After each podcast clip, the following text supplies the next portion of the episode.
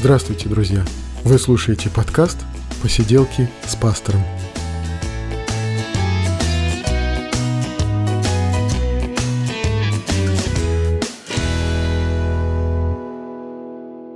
Сегодня мне хочется поговорить с вами, друзья, о чтении Библии, и конкретно а, этот разговор мне хочется адресовать тем людям, которые только думают а, начать читать Священное Писание, Библию.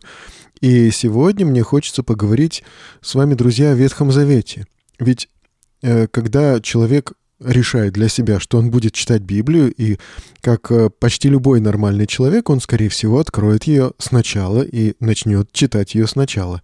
Конечно, есть и другая категория людей, которые мы знаем, что в Библии 66 книг, отдельных произведений таких собраны в единый сборник, и есть люди, которые открывают последнюю книгу, потому что Откровение Иоанна Богослова, Апокалипсис тот самый, потому что вот это вот завораживает своим э, каким-то э, таким страшным таким э, содержанием.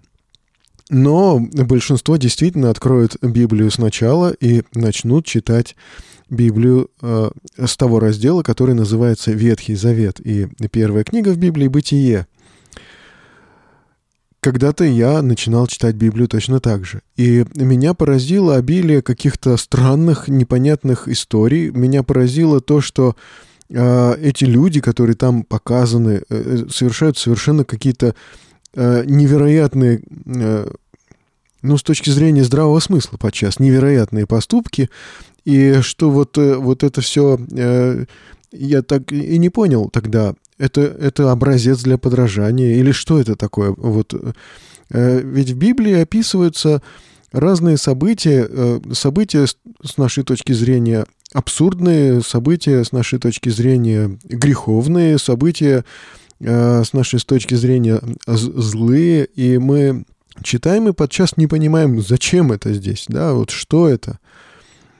А Библия является книгой по истории, Библия является книгой закона, Библия является книгой, ну, как бы по антропологии, так скажем, по э, человеческой природе, кни, книгой, которая описывает нам, нас, людей, и подчас мы действительно э, поступаем абсурдно, подчас мы действительно поступаем опрометчиво, но времена меняются, меняются э, эти точки приложения нашего абсурдного поведения, меняются обстоятельства и возможности, и потому действительно мы в Священном Писании видим нас, людей, нашу человеческую природу, и подчас она выглядит э, просто ужасающей. Мы видим события э, Божьего вмешательства, Божьего действия среди людей, которые знают Бога, и среди людей, которые не знают Бога. И все это может э, приводить нас в недоумение. Итак, если мы захотели почитать Библию, если, как это вполне естественно, мы открываем Священное Писание э, с самого начала, то мы откроем его с Ветхого Завета и окажемся в очень затруднительном положении, потому что читать его непросто, и потому что может оказаться совершенно непонятно, что это, зачем это для меня, а, что я должен из этого узнать, как я могу это понимать, трактовать, и как все это относится к христианству, к христианской вере, а, к моему пониманию Бога и вообще к моей э, личной христианской, духовной и да и просто человеческой жизни. Вот на эти вопросы мы попытаемся найти ответ.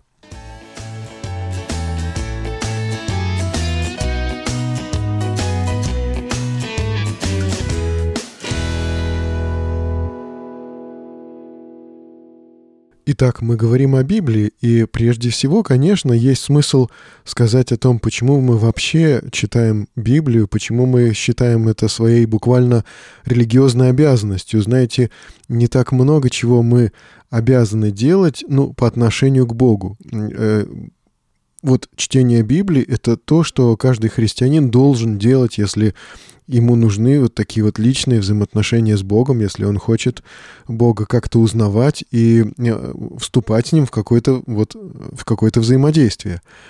И почему же это так? Э, действительно, если мы думаем, что мы можем что-то узнать э, из церковного вероучения, из, может быть, церковной проповеди. И если мы вообще действительно хотим что-то узнать о Боге, мы должны быть уверены, что прежде всего как церковная проповедь, так и церковное вероучение, также и, э, может быть, любая настоящая, правильная, подлинная книга богослужебная ли, или просто для личного чтения и назидания, все они э, все они базируются на Священном Писании, все они основываются на нем, все они имеют Священное Писание своим источником. И потому, конечно, для того, чтобы нам узнать что-то о Боге, нам необходимо к этому источнику и обращаться.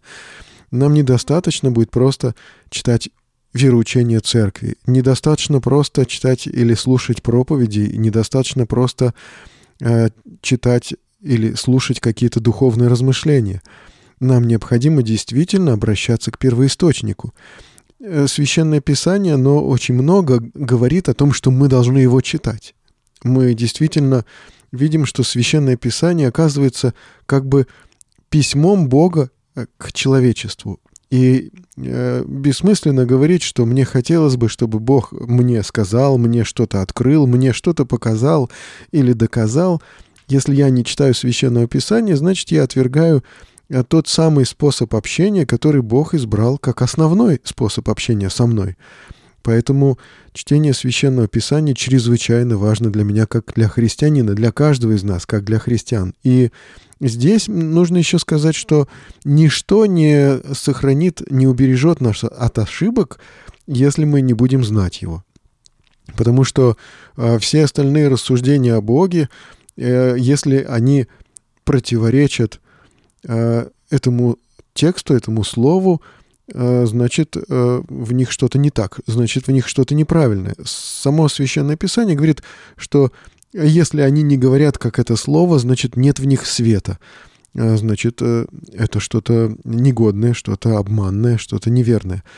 Поэтому мы читаем, мы изучаем Священное Писание, мы стараемся его понять, мы стараемся буквально даже просто жить в таком э, постоянном каком-то чтении Библии. То есть так же, как для христианина важна молитва, это э, тот разговор, который исходит как бы из моего сердца, адресован к Богу, э, те слова, которые я хочу сказать Богу.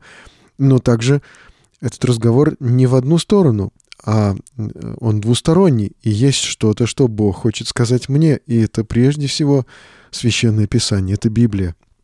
Ну вот мы видим, что э, в нашем чтении Библии мы э, видим, что вот в этом постоянном таком и в изучении, и в личном просто таком, э, ну как бы созерцании, таком чтении, как общении, мы каждый раз постоянно мы узнаем что-то новое. Для нас постоянно это не повторение, ну, каких-то избитых истин уже, а это постоянный какой-то действительно диалог, который мы ведем с Богом. И это может э, приносить в нашу жизнь какие-то потрясающие открытия. Это может в нашу жизнь приносить и какие-то вот личные такие откровения, что-то, что нам становится вдруг понятно, что-то, что для нас становится, ну, какой-то такой точкой нового роста. Это может и утешать, и ободрять, и э, давать какую-то особенную радость и, в общем, это действительно то, что называется духовной жизнью. Прежде всего, когда мы говорим о духовной жизни, мы подразумеваем и именно молитву, чтение священного писания, участие в церковных богослужениях и христианскую жизнь э, как бы с точки зрения праведности и служения Богу. И вот одной из таких важнейших составляющих да, является чтение Библии. Но когда люди действительно начинают читать Библию с Ветхого Завета, они сталкиваются с очень серьезной трудностью, потому что Ветхий Завет оказывается непонятен. Непонятно, как я уже говорил, зачем это здесь, что это обозначает и как это должно влиять, отражаться на моей христианской жизни. Как это может помочь мне в моем познании Бога. Сложность еще и в том заключается, что Библия — это достаточно обширная книга. И проблема здесь э, заключается не в объеме Библии, а в том, что это, как мы видим, это сборник различных книг, которые писались на протяжении около полутора тысяч лет э, с большим перерывом э, между Ветхим и Новым Заветом. Э, скажем, Ветхий Завет окончен приблизительно за 400 лет до того, как э, начались события Нового Завета. Новый Завет написан приблизительно в одно столетие, то есть приблизительно до события 30-х годов первого столетия. И они все записаны приблизительно в 60-е и, может быть, чуть позже годы. Такая основная христианская датировка, она э, все тексты к 40-м, 50-м, 60-м годам относит, все тексты Нового Завета. Но тогда как Ветхий Завет э, написан в большом промежутке времени. И он различается по стилистике очень сильно. То есть исторические книги, пророческие книги, закон, э, поэтические книги. И вот самый интересный момент, что э, сейчас при чтении Писания люди э, упускают из виду вот эту вот классификацию по жанрам. К какому же жанру принадлежит тот текст, который я читаю? Если это историческое повествование, значит, там могут быть описаны исторические события, но при этом не дана какая-то нравственная оценка этим событиям. И это нормально. Мы читаем о царях. Многие из этих царей были нечестивыми людьми. Э, некоторые, как, например, Давид и Соломон, были благочестивы, но не всегда, как и любой обычный нормальный человек, Э, Давид и Соломон поступали, бывало, в своей жизни опрометчиво, дурно, и э, мы читаем и о хороших, и о плохих поступках хороших людей, допустим, и не всегда видим э, сразу же идущую какую-то моральную оценку этих событий. То есть мы читаем историческое повествование, где описаны события. В то же время и исторические повествования иногда могут включать в себя вот какой-то такой определенный ключ. А, то есть, например, мы э, в Библии встречаемся с двумя параллельными историями царств израильских. Это книги царств и книги Паралипоменон. И э, мы можем спрашивать, а зачем же два параллельных повествования, хотя они и различаются, и в чем различие? И есть а такая точка зрения, может быть, это э, достаточно смелое предположение и всего лишь предположение, но эта точка зрения говорит, что книги царства это как бы взгляд э, с человеческой перспективы на события, тогда как книги Паралипоменон это взгляд, взгляд с божественной перспективы на эти события. И тем не менее, не всегда встречается нам какая-то моральная, нравственная такая оценка. В то же время мы читаем пророческие книги, где вот эта вот нравственная оценка ставится в первую очередь, э, и как бы исторические события нам могут оказаться не совсем понятны, что же происходило. То есть люди, получатели этого пророческого послания, они лучше были осведомлены о том, что происходит с исторической точки зрения. Но для нас э, звучит именно вот это вот нравственное поучение.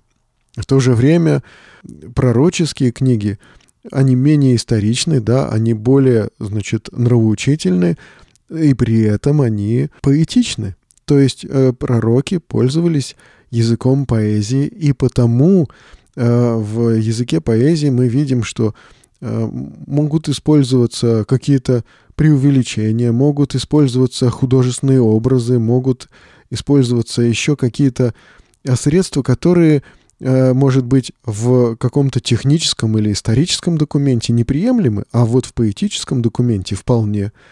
И вот такие сложности, которые встречаются нам, заставляют нас очень внимательно отнестись к тому, к какому жанру относится текст, который мы сейчас читаем. Другой момент, что требования Бога к разным людям, жившим в разные эпохи, или к людям, живущим в одну и ту же эпоху, но по-разному осведомленным, находящимся, скажем, среди верующих или среди язычников, э, требования Бога к разным людям различаются.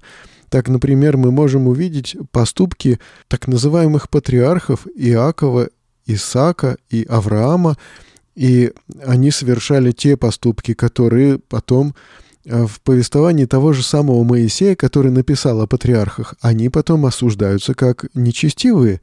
Например, Авраам был женат на своей сводной сестре, и потом э, Исаак был женат на своей родственнице, и потом Иаков, э, он женится сразу на двух родных между собой сестрах, и эти поступки осуждаются в Ветхом Завете тем же самым Моисеем, который писал о жизни патриархов. И он писал о жизни патриархов как о благочестивой жизни, и впоследствии он же пишет законы, которые осуждают эти поступки как нечестивые.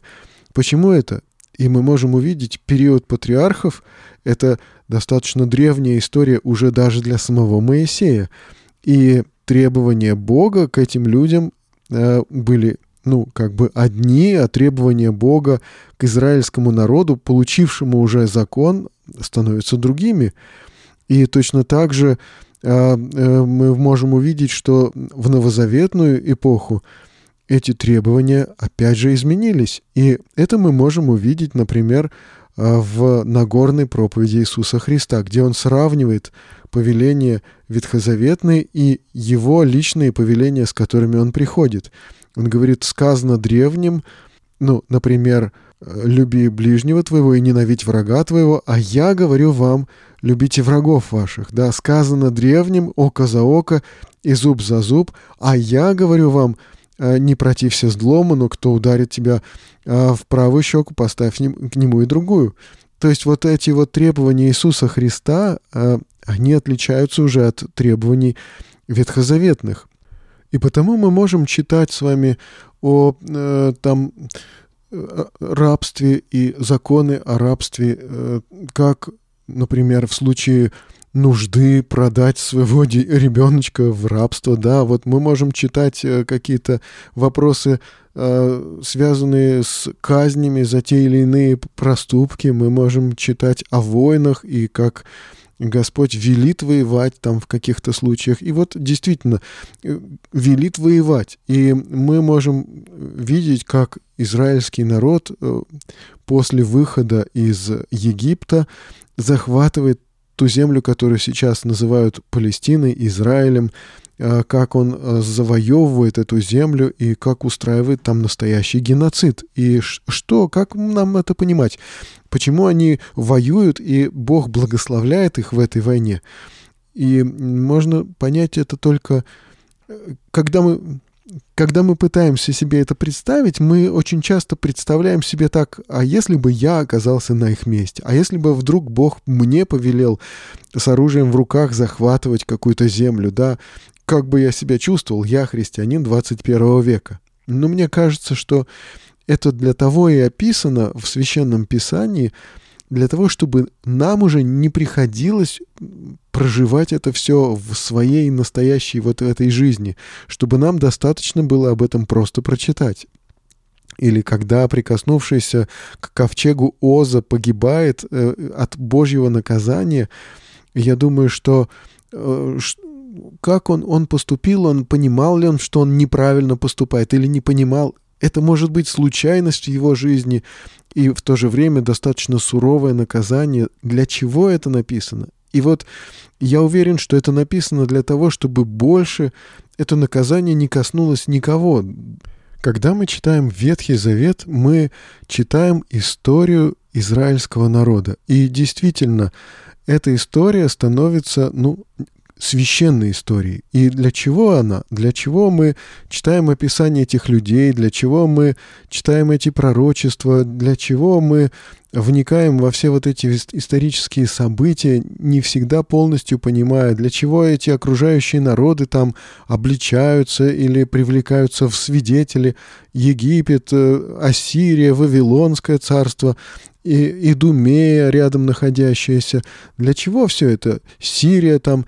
Э, и мы можем увидеть, что речь в Ветхом Завете идет о людях, о том, какие мы. Вот мы с вами, э, люди 21 века, в общем-то, не сильно отличаемся от тех людей. По сути, у нас не только та же самая физиология, но и психология-то у нас та же.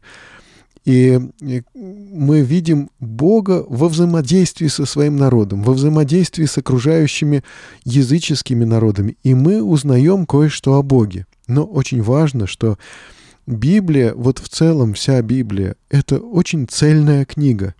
И когда мы прочитаем какую-то из библейских книг, мы э, вот все равно получаем э, впечатление о каком-то фрагменте. И для того, чтобы составить общее впечатление, для того, чтобы составить целостное впечатление, нам необходимо прочесть всю Библию целиком.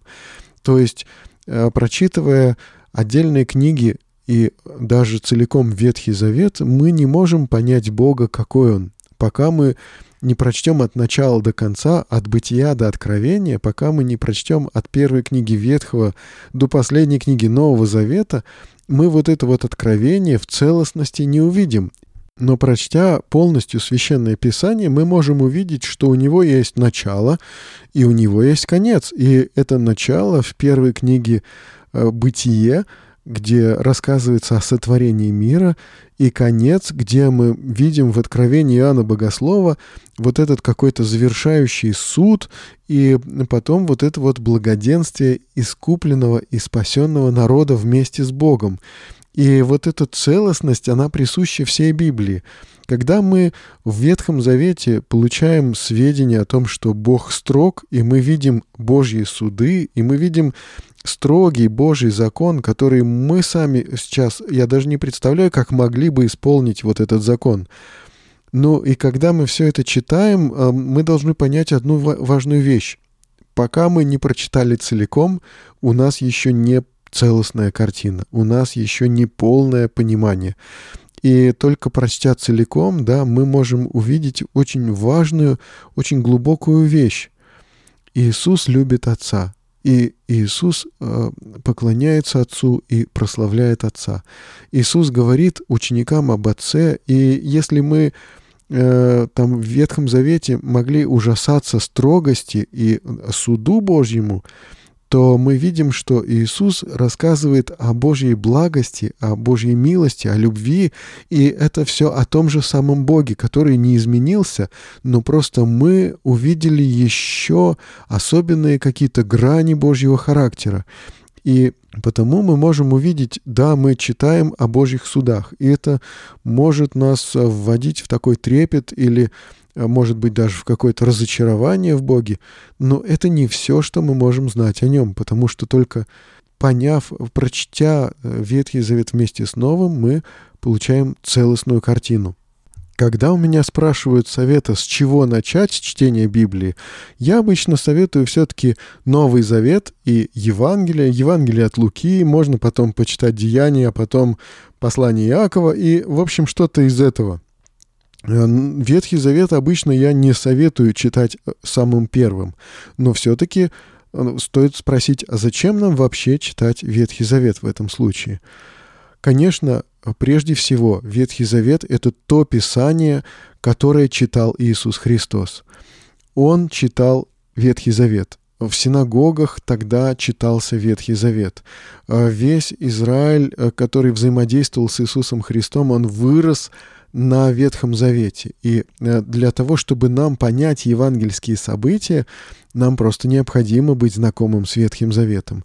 Мы понимаем, как люди тогда мыслили, мы понимаем, в каких э, нравственных координатах они тогда находились, тогда существовали. Мы, э, то есть, лучше понимаем евангельские события только если мы прочли Ветхий Завет или, по крайней мере, знакомы с ним. Потом другой вопрос. Ветхий Завет предсказывает Иисуса Христа. А Ветхий Завет иногда в некоторых пророчествах настолько удивительно подробно, удивительно тонко и точно говорит о Христе, что это может вот э, укреплять нашу веру и может дать нам возможность понять, каков же Иисус э, как бы с перспективы Ветхого Завета. Э, посмотрев на него взглядом, как бы глазами ветхозаветного автора на Иисуса Христа. И это очень важно, и это очень интересно и ценно для современных христиан. Ветхий Завет нам рассказывает о Боге как о судье. И это очень ценное, э, ценное свидетельство Ветхого Завета. Понимаете, мы привыкли вот уже мыслить в таких категориях Божьего прощения, Божьей благодати. Мы привыкли, что вот Бог есть любовь, что все прекрасно, что все как-нибудь обернется к лучшему. И, в общем-то, такое положительное, такое э, позитивное мышление, оно, конечно, хорошо, но Ветхий Завет рассказывает нам о суде, о святости Бога, о высоких Божьих требованиях, и это также очень важно. Этого не отменишь, этого не, как бы, э, этого не проигнорируешь, потому что Бог действительно строг, и Бог действительно судит. Ветхий Завет рассказывает об этом. Ветхий Завет рассказывает о жертвах. Мы уже говорили в одном из предыдущих подкастов э, недавних о прощении грехов, и там говорили о жертвах, которые описаны в Ветхом Завете. Да, эти жертвы предвосхищали страдания и смерти Иисуса Христа. Да, эти жертвы для нас являются как бы таким тоже пророчеством, ожиданием смерти Иисуса Христа, Его э, э, страданий за наши грехи и Его воскресение. И это очень важно, что мы узнаем в Ветхом Завете о жертвах, о взаимоотношении людей с Богом, о человеческом характере.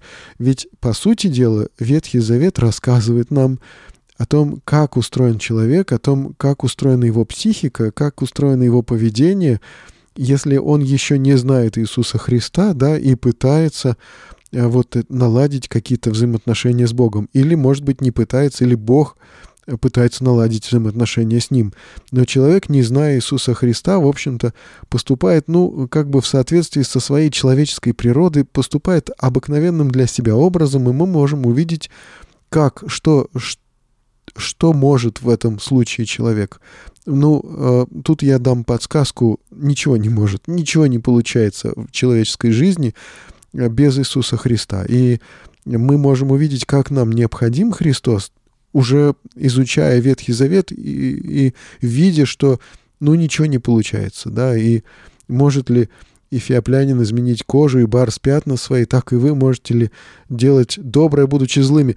Ну вот да, вот такова природа человека, что она не способна, не способна к таким положительным изменениям, к спасению, если это не будет э, изначально э, совершено Богом через страдания, через искупление в Иисусе Христе.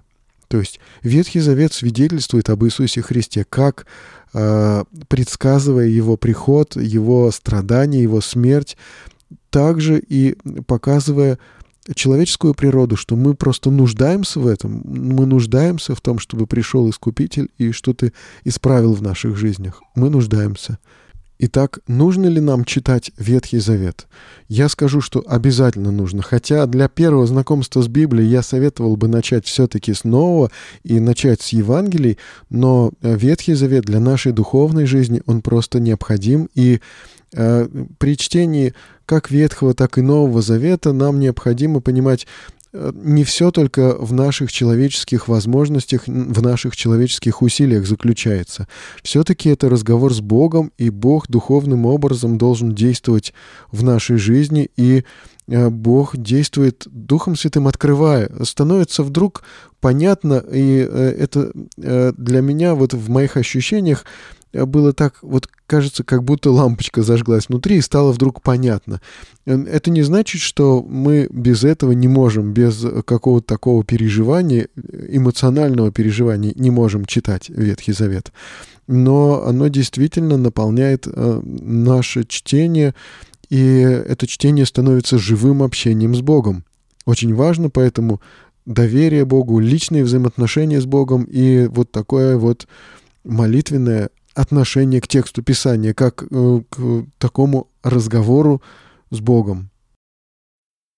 И действительно не нужно бояться того, что что-то непонятно.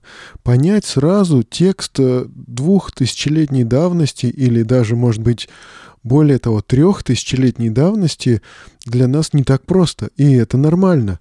Э, нужно быть историком, нужно быть религиоведом, нужно быть философом, может быть, чтобы как-то технически разбираться во всех этих тонкостях. Но для нас достаточно, что мы эмоционально восприимчивы к этому тексту, что мы можем погружаться в него, что мы можем доверяться ему и, может быть, читать не с, не с одного раза, может быть, понятно становится со второго, с третьего, с десятого прочтения, и это нормально.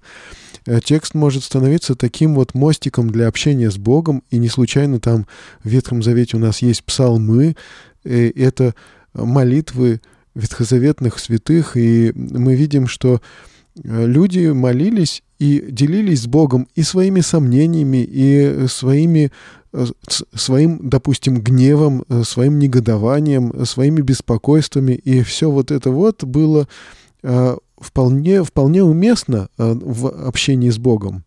И это может помогать и нам в каком-то общении, в каких-то переживаниях и трудностях. Мы просто видим это как энциклопедию жизни, что люди переживали войны, люди переживали голод, люди переживали какие-то кризисы веры, и какие-то личные какие-то трудности такие, которые для них были очень ну, тяжелым, тяжелым э, каким-то испытанием. Например, женщина, которая в ветхозаветную эпоху не могла иметь детей, и у нее не получалось, она молилась к Богу, и просила Бога о детях, и у нее не получалось родить детей, да, как она себя чувствовала, на что она надеялась, как она доверяла Богу или строила с Ним отношения. Мы читаем об этом в Ветхом Завете. Итак, друзья, сегодня мы говорили о Ветхом Завете, говорили главным образом может быть, для тех, кто только начинает узнавать, что это такое, да, начинает открывать для себя Библию и э, спотыкается о сложности, которые возникают при чтении Ветхого Завета. Но эти сложности также являются естественными, нормальными, и хорошо, если мы, преодолевая, углубляемся в текст Писания. А пока на этом мне хотелось бы 46-й подкаст «Посиделок с пастором» завершить. Читайте Библию, друзья, и до скорых следующих встреч в «Посиделках с пастором».